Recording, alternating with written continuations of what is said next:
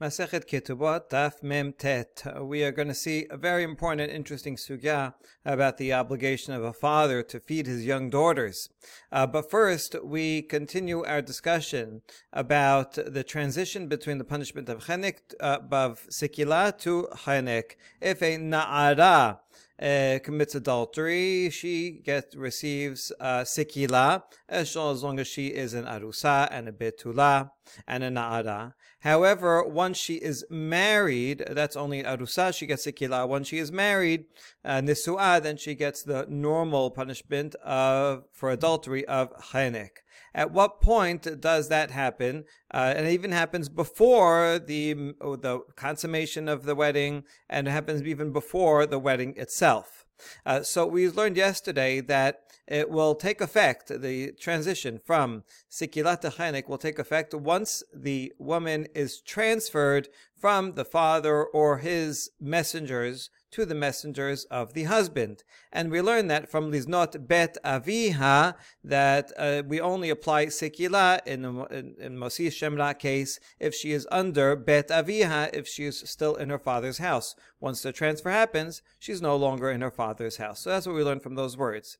Now we wonder, wait a second, maybe we could use those words to learn a different law.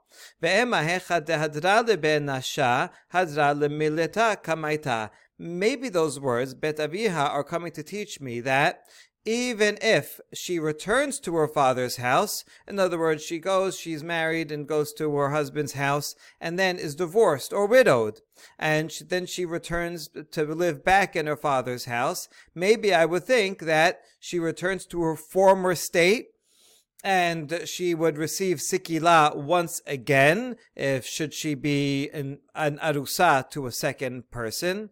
Um, uh, so, and maybe this uh, pasuk is coming to teach us that um, that in this case she does not go back, even though she, even though she's back in her father's house.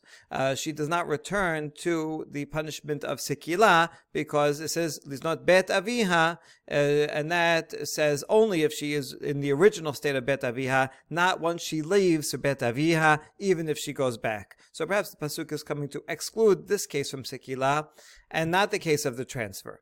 Amaravahu kivar pesaka hatana deber Ishmael. Rava says, no, I, we already know this halacha when, that if she leaves, once she leaves, even if she goes back to her father's house, she remains under the punishment of chenek. דתנא דבר רבי ישמעאל, ונדר אלמנה וקדושה כל אשר אסרה על נפשה, יקום עליה, in the context of annulling vows, uh, says that uh, a father can annul his daughter's vows, a husband his wife's vows, but if someone is an almana or gerusha, then whatever she vows is sustained because that's it. Her she no longer is married. Uh, isn't that obvious? She's already uh, not under the authority of her father because she was married, and she's not under the authority of her husband because she's divorced or her husband died. So, isn't this obvious that whatever she vows will be sustained, and no one has the authority to annul it? אלא הרי שמסר האב לשלוחי הבעל, או שמסרו שלוחי האב לשלוחי הבעל, ונתערמלה בדרך, או נתגרשה. So rather, this pasuk, since we don't need the pasuk for the simple case, uh, must be talking about the following case: uh, if a uh, father transferred his daughter to the messengers of the husband, or his messengers transferred them to the father's messengers transferred them her to the husband's messengers, and and she became widowed, or she was divorced while on the way. Uh, so before, after the transfer, but before a wedding ceremony. So what's her status? Is she um, under the, her father's home or is she under the authority of her husband? Well, neither. So, because she left her father's home, uh, but now she's no longer married to her husband. Rather, this teaches us that since even for one moment she left her father's authority by being transferred, there, uh, from then on, the father no longer has authority to uh, nullify her vows. She is the same as a, a, a, totally married woman who then gets divorced or widowed, who no longer goes back to being under her father's authority. So transfer is sufficient to make her independent for the purpose of vows, and therefore I can tell, I can derive from this source regarding vows uh, that the same would be true regarding the punishment for adultery, that what the punishment for adultery as a na'ara me'orasa betula would be only until the transfer. Once this transfer happens, then even if uh, she changes her mind and goes back to her father's house, or hey, the husband dies and she goes back to live under her father's house and gets uh, engaged again. From then on, that is considered she was already nisu'ah and uh, they um, uh, and so the law of uh, of the law of sikila would no longer apply. Okay, Amar Rav Papa Af. So since we know that we have already have a source for that, therefore the pasuk Bet Aviha comes to teach us. Um, uh, that not, not the case. It comes to teach us not the case where she goes back to her father's house, but rather comes to teach us that the transfer itself uh, removes her from uh, betula, uh, removes her from sikila and transfer to chenek. The, the context of neder teaches us that even if she goes back to her father's house after such a transfer, she nevertheless remains uh, in her already married status. Papa, afana nami tanena, haba'al na'ara me'orasa, eno chayav ad, shete na'ara betula bebet abiha. So the Papa says, I can learn this also from a Mishnah that will back up our conclusion, uh, because the Mishnah in Sanhedrin says that someone who has relations with a Na'ara Me'orasa is only liable if she is a Na'ara, Betula, and Me'orasa, and she's also in her father's home. You need all of those four criteria. That's the end of the Mishnah. So we analyze, Bishlama Na'ara velo bogeret. Na'ara means, and not over 12 and a half. Betula velo be'ula, and not if she, um, she has to be betula, not if she is a not if she already had bi'ah. Me'orasa velo. So she has to be engaged currently and not currently married. What's bebet abiha? Lama'ut emai, lav l'shlucha habal. So this must come to exclude someone who is already transferred. So even though she's not fully nesu'ah, Nevertheless, uh, uh, uh, she's not fully nesua. Nevertheless, the transfer is sufficient to remove her from the law of sikila. Uh, rather, she gets chenek. Amar Nachman bar Yitzchak, afanana mitanena. And we have yet another Mishnah that, that confirms this conclusion. Habal eshet ish, kevan shenichnesa l'shut habal lenisu'in, af al pi shelo nib'ala, haba alea hare ze bechenek. נכנסה לרשות הבעל בעלמא שמאמינה. Uh, so the Mishnah there, in another Mishnah Sanhedrin says that someone who has relations with a married woman, once she is enters into the uh, domain of her husband for marriage, even if they did not consummate the marriage with bi'ah, already she already becomes chenek. So you don't need the you don't need the, the consummation. Now uh, we analyze nichnesa. She enters into the authority in any way. It doesn't have to be the wedding canopy, as long as it, she goes into the hands of uh, the husband's uh, messengers. That's already sufficient to remove her from her father's house. And so, in fact, um, the conclusion that we saw before from Bet Aviha is confirmed. Um, okay, very good. Now, next Mishnah about a, the right, the obligations of a father over his young daughter. Ha'av eno chayab bito. A basic law is a father is not obligated to provide food for his daughter. Okay, quite amazing. Uh, Gemara later on will explain that this is only talking about um, a, a, daughter who's more than six years old, less than six year old. He is absolutely obligated legally, um, but more than six year old, six years old, he is not legally obligated. Obviously, most fathers want to sustain their kids, but we're talking about a deadbeat father, uh, not around. He doesn't want to, and uh, the and uh, the question is, at what point and how much can the court uh, rule that he must and even uh, force him or seize his his assets in order to feed his daughter. Uh, so according to this Mishnah, father is not obligated. Now, זה מדרש דרש רבי אלעזר ben עזריה לפני חכמים בכרם ביבנה. Rabbi Elazar ben Azariah is the one that took over as the Nasi when they deposed Rabban Gamliel, and he made a derasha before the Chachamim, Habanim Yishuv, Habanot Yizonu. He made a derasha on these words that are that are found in the Ketubah, standard text of Ketubah, um, said that sons will inherit daughters will be fed. Okay, so that's the, uh, in other words, the husband guarantees his wife that he's marrying that any sons from this marriage will inherit the amount of the ketubah. Should the wife, if, if he dies first, then she will receive that money herself. But if the wife dies first, then the amount of the ketubah goes to the sons from that marriage as opposed to maybe other sons that he has from a different marriage. So that's a guarantee of the that's a guarantee in the ketubah, and daughters will be fed from the from his property. Um, uh, okay, so now the question is when? While he's alive, after he's dead? So Rabbi Elazar ben Azariah made the following uh, and textual analysis. When do the sons get to inherit the amount of the ketubah? Only after the father dies, because it says Yorshin, right? So even though it's not actually a full inheritance, the sons may may very well inherit as well. But this is talking about but the inheritance would have to be split among all of his his sons. Uh, this is talking about the ketubah amount that his sons from this marriage get exclusively. So, but that happens only after the father's death.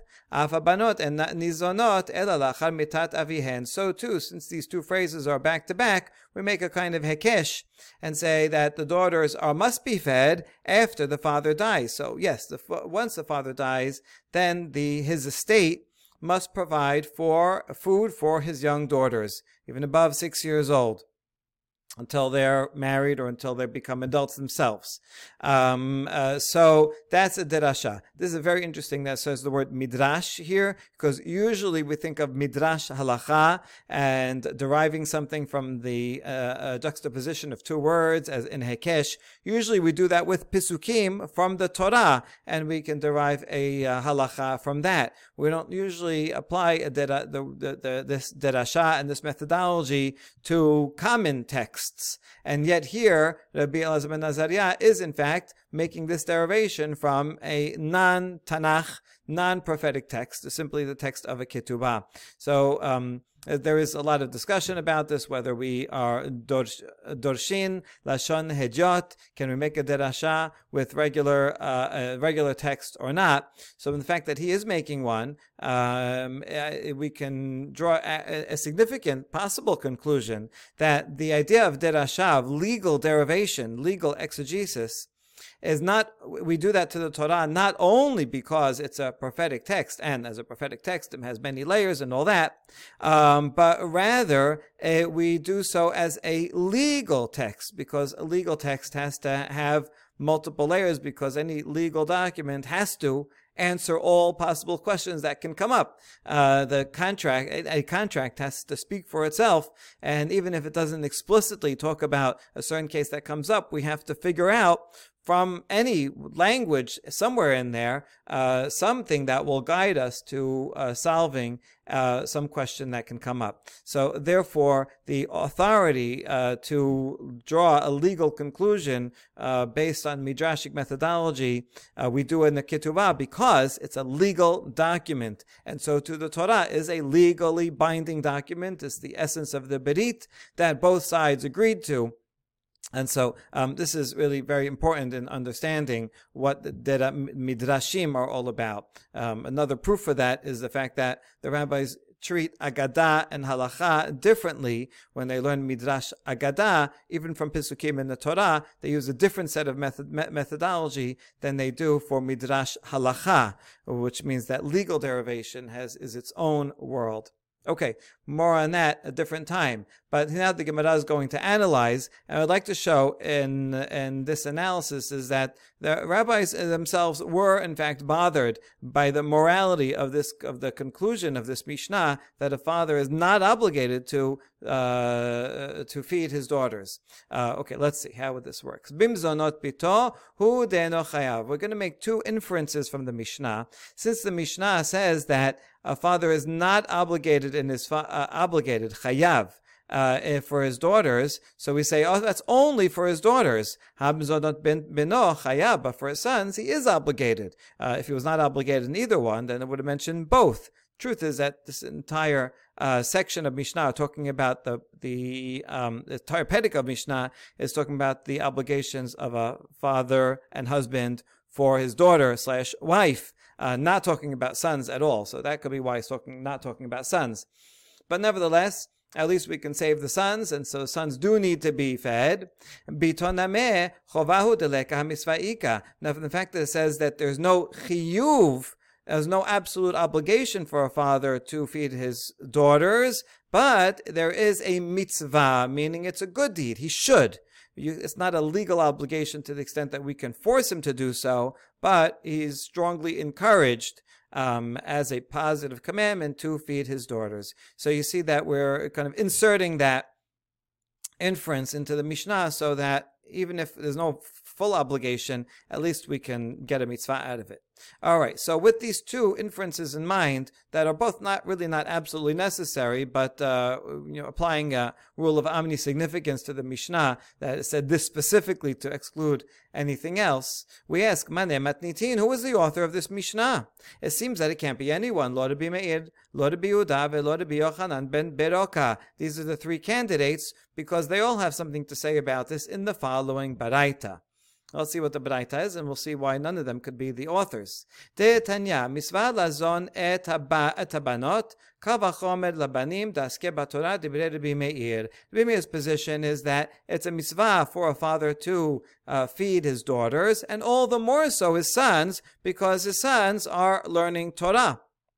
And since they're busy learning Torah, uh, the uh, I mean when they're when they're kids, they're going to school, um, and so they are not going to be able to engage in work. And so daughters who are not obligated in learning Torah, if it's a mitzvah to feed them, then all the more so sons who have uh, important other obligation. So that's the opinion of Rabbi Meir that there's a mitzvah, but not a chiyuv for either of them. So it can't be the this can't be uh, the Mish, Mish, Rabbi Meir can't be the author because while yes, we derived that there's a mitzvah for daughters, we said that there's a chiyuv for sons, and he says it's uh, only a mitzvah for daughters and sons, not a chiyuv. So he doesn't fit with these two inferences.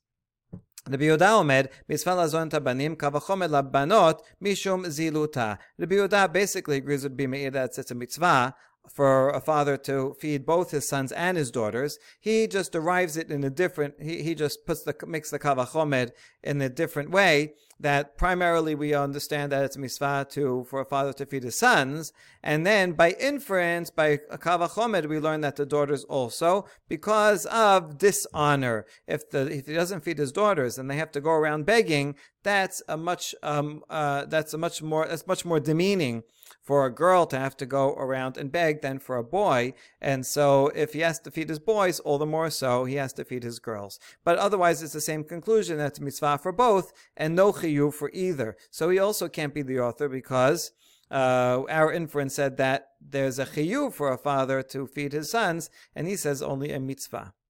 The third opinion is Yochanan ben Beroka Omer Chova lazon et habanot lachar mitat avihen ava bechayavihen elu va'elu enan nizonin. He says that the obligation to feed daughters is only after the father dies, as the Mishnah said. That's the uh, that's the clause in the Mishnah uh, in the Ketubah uh, that says they have to feed his daughters. Uh, habanot yizonu, as it be as Abiyaz ben Azariah derived from that. That's only after he dies and he, she gets fed from the estate. But while the father is alive, not the sons and not daughters, neither of them have an obligation, and sounds like not even a mitzvah. So Um, so you see that Rabbi Yochanan Beroka was way too lenient, at least on the obligations of the father, to be the author of this Mishnah, because the author of this Mishnah says he has an obligation a for, for sons and mitzvah for daughters, and he's during his lifetime. And Rabbi Yochanan Beroka says neither. All right, so now nobody can be the author of this Mishnah, so we have a big problem. Um, okay, uh, incidentally, Rabbi Yochanan Beroka in other Tannaitic sources um, doesn't say what he says here. He says the opposite. But at least this is the form uh, that the Bavli has of this Baraita.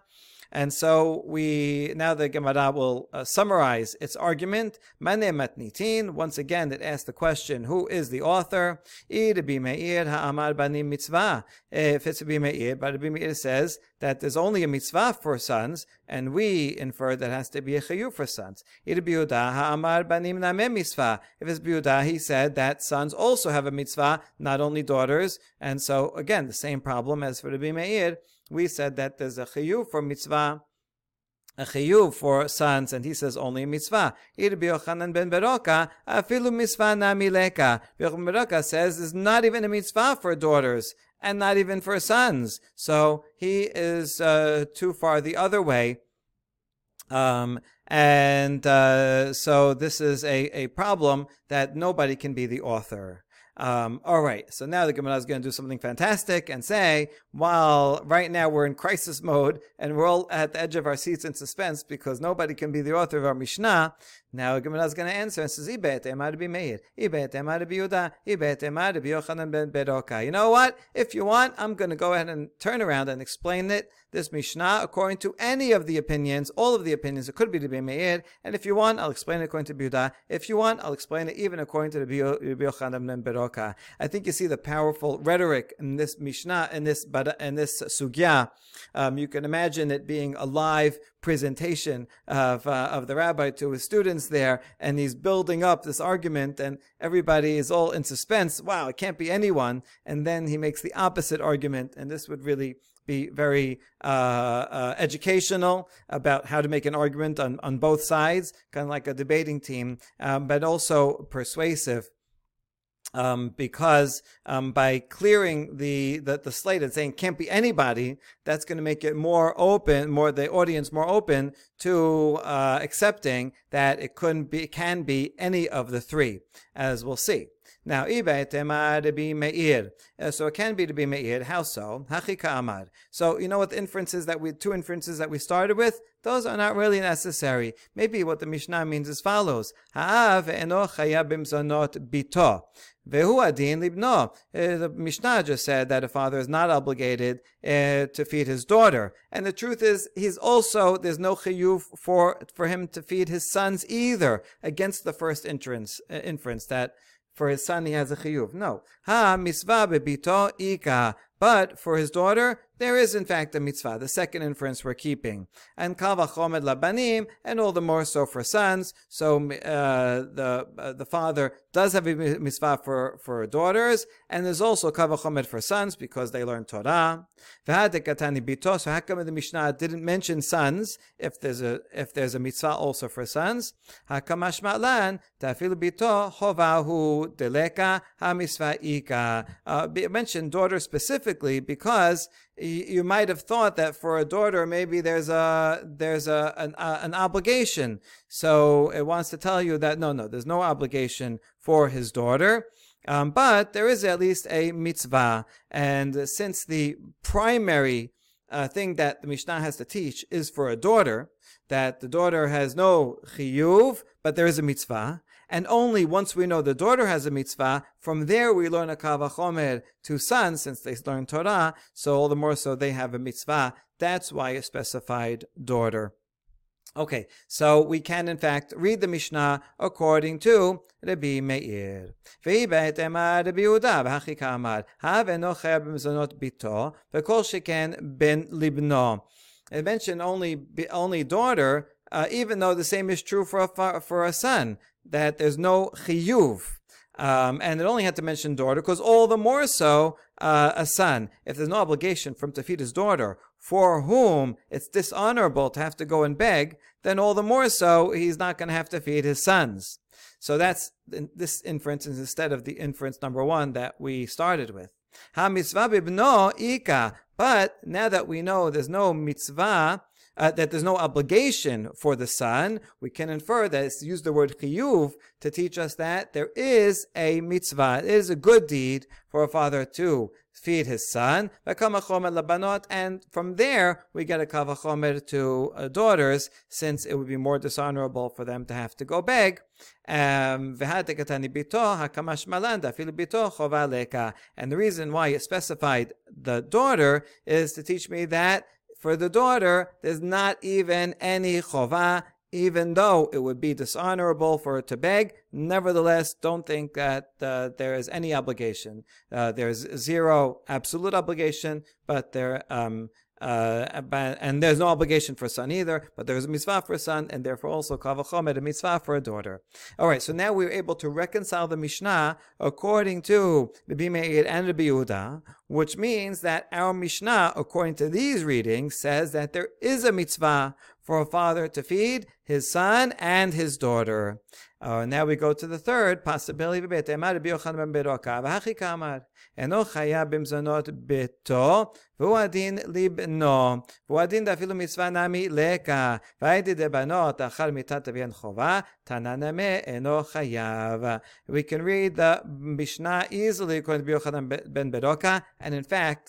This is the easiest to read. The Peshat of the Mishnah is exactly to be Yochanan ben Beroka. Um, a father is not obligated, obligated to feed his daughter, and neither is he obligated to feed his son. And in fact, there's no mitzvah even um, uh, at all. It doesn't mention anything about a mitzvah. Uh, so uh, and and the, uh, it doesn't say anything about a mitzvah. And since for da- for uh, daughters, it meant it's talking about after once the father dies, then the estate is in fact obligated to feed the daughters. So that's why it says there's no chiyuv. That's why it specified daughters that there's no chiyuv, so that we would know yeah, after death there is an obligation to feed the daughters, but when is alive, no, there's no obligation, and certainly no obligation for sons, uh, which is a different story altogether the sons, after the death of the father, would not be uh, fed by the estate because they would inherit the estate. They would inherit the amount of ketubah, and together with all sons, would inherit the estate, so they don't have to be fed from it. Uh, okay, so we see that Rabbi Yochanan Beroka, who says there's no obligation and no mitzvah to feed daughters um, during the father's lifetime. That's in fact exactly word for word what the Mishnah said. So this whole so this whole sugya is going around a roundabout way uh, to conclude what it could have said simply. Really, the uh, simple reading would have been just uh, just to say uh, who is the author of this Mishnah, and it could have said Rabbi Yochanan Beroka. Period. Why doesn't it do that? Why is it giving us this whole um, uh, uh, for first say no, it can't be anybody, and then say it could be, it can be all three instead of the straightforward interpretation that it's simply the opinion of Rabbi Yochanan ben Beroka? Um, I think the answer is that if it, if it just said that straightforward uh, answer, then the Mishnah would have concluded, the, our, our, interpretation of the Mishnah would have been that a father has no obligation, not even the mitzvah, to feed his father, his sons or daughters. And this is morally untenable. And therefore, the, um, the author of the Sugya, whoever presented this, whoever taught the Sugya, preferred that the that the halacha follow Rabbi Meir or Rabbi Yehuda, who even though there's no obligation, at least there's a mitzvah to feed his sons and daughters, and so it wants to try to fit in fit the wording of the Mishnah together into the opinion of Rabbi Meir and Rabbi Yehuda. So what's the most successful? And it does that. What's the most successful way persuasively to do that? It's first to say, you know what? This Mishnah can't be according to anybody So now, now we're in crisis mode. We're, uh, we're at the edge of our seats. What do you mean? It can't be according to anybody. And then, only then, we give the possibility that yes, it can be according to the Meir, the Biuda, or yeah, it could also be the Biacham Beroka. So at that point, we're more willing to ex- accept the explanation of the Mishnah in according to the Bimir and the Biyuda. Um, and so this is a much better uh, uh, moral, morally uh, proper conclusion uh, that it can in fact be any of these opinions. Um, if you're interested, I wrote a uh, um, a article about this sugya and others like it that talk about authorship and uh, uh, and um, f- find a way of interpreting a Mishnah not according to its simple reading, but according to another reading. Um, and uh, I think we can find support for this methodology and something that uh, Rav Sherira Gaon wrote that says when the Biuda Nasi uh, saw to prefer one view and the later rabbis that came after him did not see to prefer that view, they wanted halacha to be against the view that the Biuda Nasi taught, they explained it in such a way that they would not have to rely on it. So they would explain away the Mishnah in a different way. For example, Rabbi taught a minority view anonymously because it made sense to him that the Chashid should follow that view, and that is what Rabbi Yehuda is doing here. He has the Mishnah be anonymous and follow the opinion of Rabbi Yochanan ben Beroka. But it did not make sense to later rabbis. They will tell you that it follows Rabbi, or they would teach it as a minority view, and we do not practice according to. So sometimes the Gemara says, "Oh, that's this Mishnah is a yachid." What it does here is a little, a slightly different um, uh, approach, but gets to the same conclusion and says, yeah, this Mishnah, I know it looks like it follows the and Beroka and has not, no reason, no obligation on the father at all, but I'm going to show you that actually we can give another interpretation of the Mishnah, and in fact it could follow the other two opinions who are halachically and morally preferable. All right, we see the structure of the sugya also, I analyze there, uh, follows a beautiful uh, structure of a presentation of a thesis, and then following, I'm going to say three things, and then uh, it explains those three things and repeats the thesis, uh, kind of like a well structured essay that people write today. Um, so this is really a very beautiful and very interesting sugya. All right, this idea that the rabbis were bothered by the morality of a father not being able, not having an obligation to feed his daughters, uh, comes up explicitly in the following stories. Amar bi il'a amar resh lakish mishum bar Hanina beusha itkinu zan et banav et benotav keshehem ketanim. When the Sanhedrin left Yavne and went uh, northward to Usha, the rabbis there made a takana uh, they established an obligation that a father has to feed his da- sons and his daughters when they are children until they un- until they become adults. Which means that before Usha, in terms of the Mishnah, there was not an obligation, and so Usha they said this is a problem. There's a lot too many uh, deadbeat fathers. We have to institute this absolute legal obligation. So the rabbis asked, is the halacha does halacha follow this uh, this takana, or did it catch on and it's a real takana, or does the halacha not follow it? Maybe they tried to do it, but they couldn't get everyone on board, and uh, so it did not take effect. So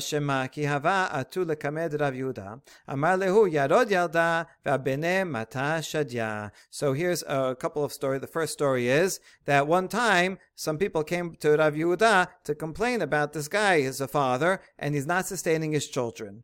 And uh, Rav Yehuda would say to them, uh, a jackal bears offspring and he leaves it for others um, uh, the uh, the obligation to feed them. In other words, uh, even a jackal uh, bird feeds its young, and this father is worse than a jackal, right? He he he gives birth to he has children, and he leaves it to the residents of the town to have to collect charity funds to support his own children. The point is that Rav is publicly shaming him to, and he's announcing what a terrible guy. Everybody know this guy, right? He's, he does not take care of his children. Um, so what we see here is that this takana did not take effect. If it did take effect, then he would have the authority to go and seize his assets to pay for it. But he can't do that. All he can say is that this guy is a real lowlife, and he can let everybody know he's a lowlife. Maybe by shaming him, the guy will come around. Kiava atu lekamed Rav Chisda, amar lehu kefule asita besibura. Lekum lema urba ba'ebene, ve'u gabra la. A similar case came before Rav Chisda. They said to his father, he's not, he's not taking care of his daughters. So he says, turn a mortar over, you know, the bottom of a big uh, um, uh, mill, and stand up on it in the middle of the of the square, and let someone come and say, um, even a raven uh, wants to feed his sons. and this guy does not feed his sons. Uh, so he's even, again, publicly shaming him that he doesn't take care of his young. Okay, so again, we see that he didn't have the the uh, takana in place that he can go and take uh, the assets. He had to, but he did announce that he'd be publicly shamed. Now we ask a question. By the way, ravens, do they actually care about their young? Do they take care and feed their young? The pasuk in the Hallelujahs at the end of um, of Tehillim say, Hashem, you're so great because you take care of the raven who calls to you. Why does the baby raven have to call to you? Because the parents don't take care of it. So I thought the, that ravens are not taken care of. Well, it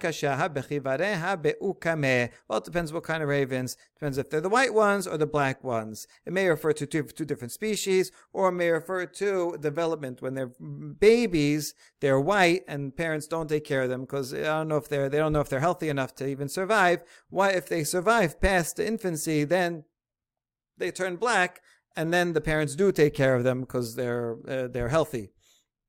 Okay, so we resolved that. Another story, אמר לה, ניחלך דמי תזנה בניך מסדקה. An incident of this kind came before Rava, of a deadbeat father, and Rava, Rava said to the father, You're okay with that? That your sons are going to be sustained through charity, and you're not going to support them? So you see three cases where the rabbis could shame the father but we're not able to extract funds. Now, this fact that we say that the court does not have the power to um, take the funds of the father by force, that is only if the father is not wealthy. Aval amid al But if he is wealthy and he has the funds, then we do go again and coerce him against his will, take the money and use it to feed his daughters. Kiha Rava kafye Rav Natan bar arba me'a. For example, one time Rava had to go and forcibly take tzedakah funds, a lot of money, 400 zuz, from Rav Natan bar Ami, who was not paying his uh, obligation, his share of the tax that everyone had to pay for charity. So, in the case of a deadbeat father, not calling Rav Natan necessarily a deadbeat father himself, but rather he just wasn't paying his tzedakah share. But the same would be for a father who was wealthy and not feeding, so so his sons uh, his daughters. So also, yeah, we could uh, feed them from the charity funds, and even if it was someone else's daughter, if someone is wealthy, we would go to the wealthy guy who didn't pay his share of tzedakah and we would forcibly take it from him. So all the more so, we'll go and forcibly take from him funds to feed his own daughters who are poor because their father isn't taking care of them. So therefore, from the law of tzedakah, we can, we can coercively seize his property, even though we couldn't do, do that just because of a takana uh, or any law that actually requires the father to do so. Uh, so therefore, if the father himself is poor and uh, therefore we could not take further charity from him, but if he's rich, we could take charity from him. That's the end of this subject. If you just want to see what the outline looks like, um, you see that starts off with a narration of the case and then partition. Who's the author? And it says it's not any of them. And then it brings the proof, actually brings the Braita, and then what's called in Greco-Roman sources a peroration, going back and saying who's the author, and fully explains each of the different opinions, which is just like a kind of five paragraph essay that we learn in writing today, where the introduction, you say the thesis, and I'm going to prove it from three points, and then you have three paragraphs proving each of the three points, and then you have a conclusion that summarizes everything together. That five paragraph essay actually goes back to Greco Roman handbooks of persuasive speaking. And you see the Talmud and this sugya at least uh, follows a very similar structure, which means that the rabbis, when they wanted to persuade their audiences of the of a certain halacha, would use the best persuasive techniques around, uh, which anyone who heard uh, any public lectures in the town square uh, would have picked up on those very same techniques. And if you're interested in reading more about that, you can send me an email. I'm happy to send you this chapter. All right, now that we mentioned one of the institutions that was made at Usha, we're going to mention a second one. Amar Rabbi Il'a Amar Resh Lakish. Be'usha hitkinu. הכותב כל נכסיו לבניו, הוא ואשתו ניזונים מהן. If someone uh, transfers all of his property as a gift to his sons while he's alive, uh, nevertheless, he and his wife can uh, be sustained from that property, even though he gave it away.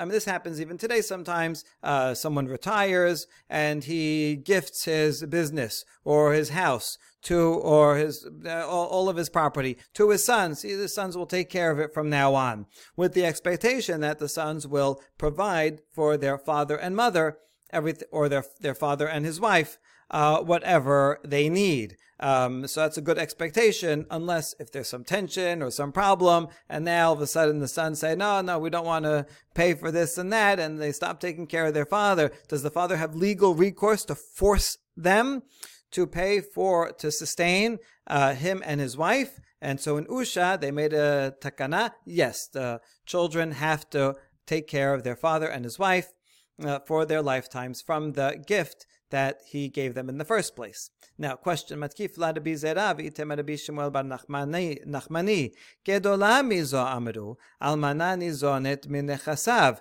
hu ve'ishto mibaya. Says, why did they have to make a takana? That means that the law was not so beforehand. We have an even greater uh, law that says um, an almana, a, a man, a person's widow has to be sustained from his property, meaning even after he dies and his sons inherit his property, his his widow, which is either the son's mother or their stepmother, they have to provide for her. So if that's true after the father dies, then isn't that all the more so while the father is alive and this actually was his own property that he can make sure make the the his inherit his estate pay for the needs of him and his wife? Do you even have to make such a takana?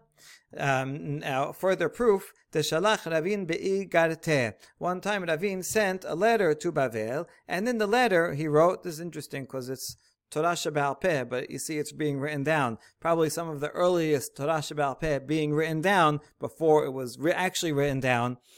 Um, is in the form of letters. It would be nice if we could find some of these letters one day. Mi shemet almana ubat. אלמנתו ניזונת מנכסיו. נישאת הבת, אלמנתו ניזונת מנכסיו. If a man dies leaving only a wife and a daughter, he has no sons. Uh, so now what's going to happen to the his estate? Well, it's going to go to the daughter, interestingly, not his wife. The daughter will inherit it like Benos Tzelofchad.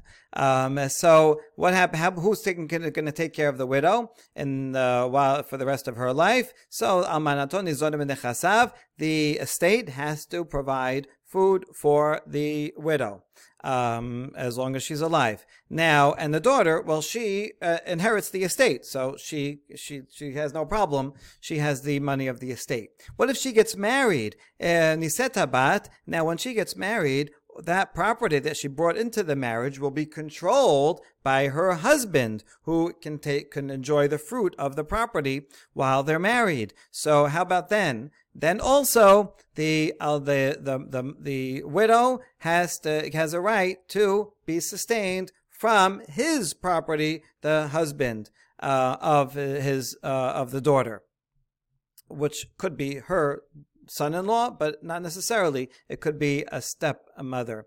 Uh, okay, now meta habat is continue. We're continuing in the uh, read to read this letter. What if that daughter dies? So if the daughter dies, the property gets inherited by her husband, and so now there is actually no family link between the husband who inherited the property from his wife, who inherited the property from her father. But if that almana is still alive, no, even then, what's the case? Amar Rabbi Yehuda ben Achoto Rabbi Yosef bar Chanina al yadi haya. And he says, this happened to me. V'amru almanato.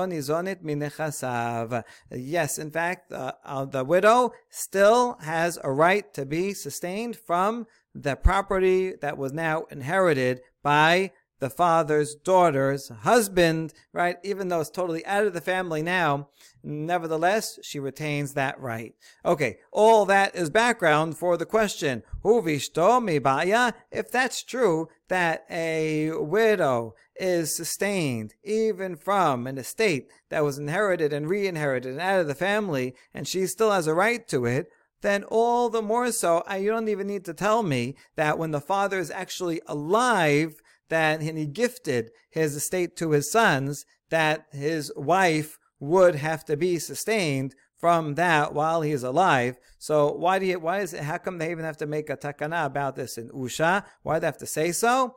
And the answer is, no,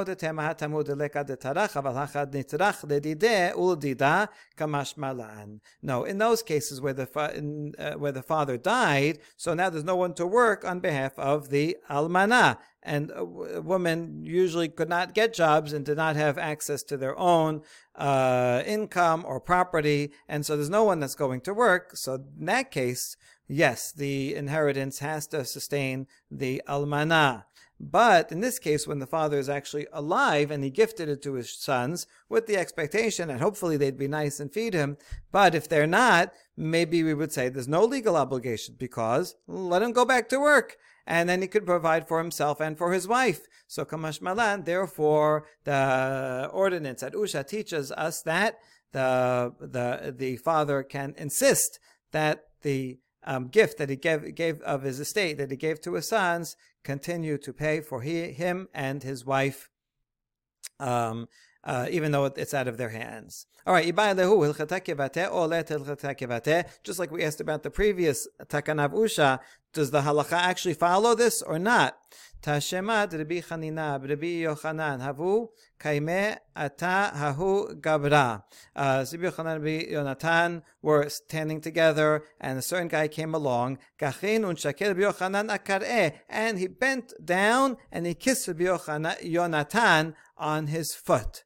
Um, uh, so this is surprising. Where you know, not every, not doesn't happen all every second. Amar le Rabbi Chanina, my Chanina, standing beyond the tent says, "What happened? Who's this guy? How come he is so grateful to you that he's kissing your feet?" Amalek kotev nechasav lebanavhu. Well, this happened exactly this case that he gifted all of his property over to his sons. Vasitinu lezaneh. And then the sons didn't want to take care of their father, and the case came before me, and I forced the sons to feed the father. That's why he's so grateful. Okay, from this story we can learn if the law does not follow the takanav usha, that means that the sons did not have an absolute legal obligation to feed the father, and nevertheless, Natan ruled that they have to. That's why he's so grateful because this guy was going to be left with nothing. But if that was the letter of the law, that the halacha was like the takana of Usha, um, then why would he be so grateful, right? Uh, he wouldn't even need to force the sons. Um, that would be the straightforward halacha. So the kid, the guy wouldn't be so grateful that he'd go down and kiss the and kiss Rabbi Yonatan's feet. So from this story, we learn that uh, Rabbi Yonatan went above and beyond the law and forced them to, but that was not the, strictly the letter of the law. And so, just like in the previous case, in this case also, the sages at Usha saw a need for such a thing, but their takana was never accepted as halacha l'maaseh, and we'll see more takanot from Usha on the next stuff. Baruch Adonai Leolam, Amen v'Amen.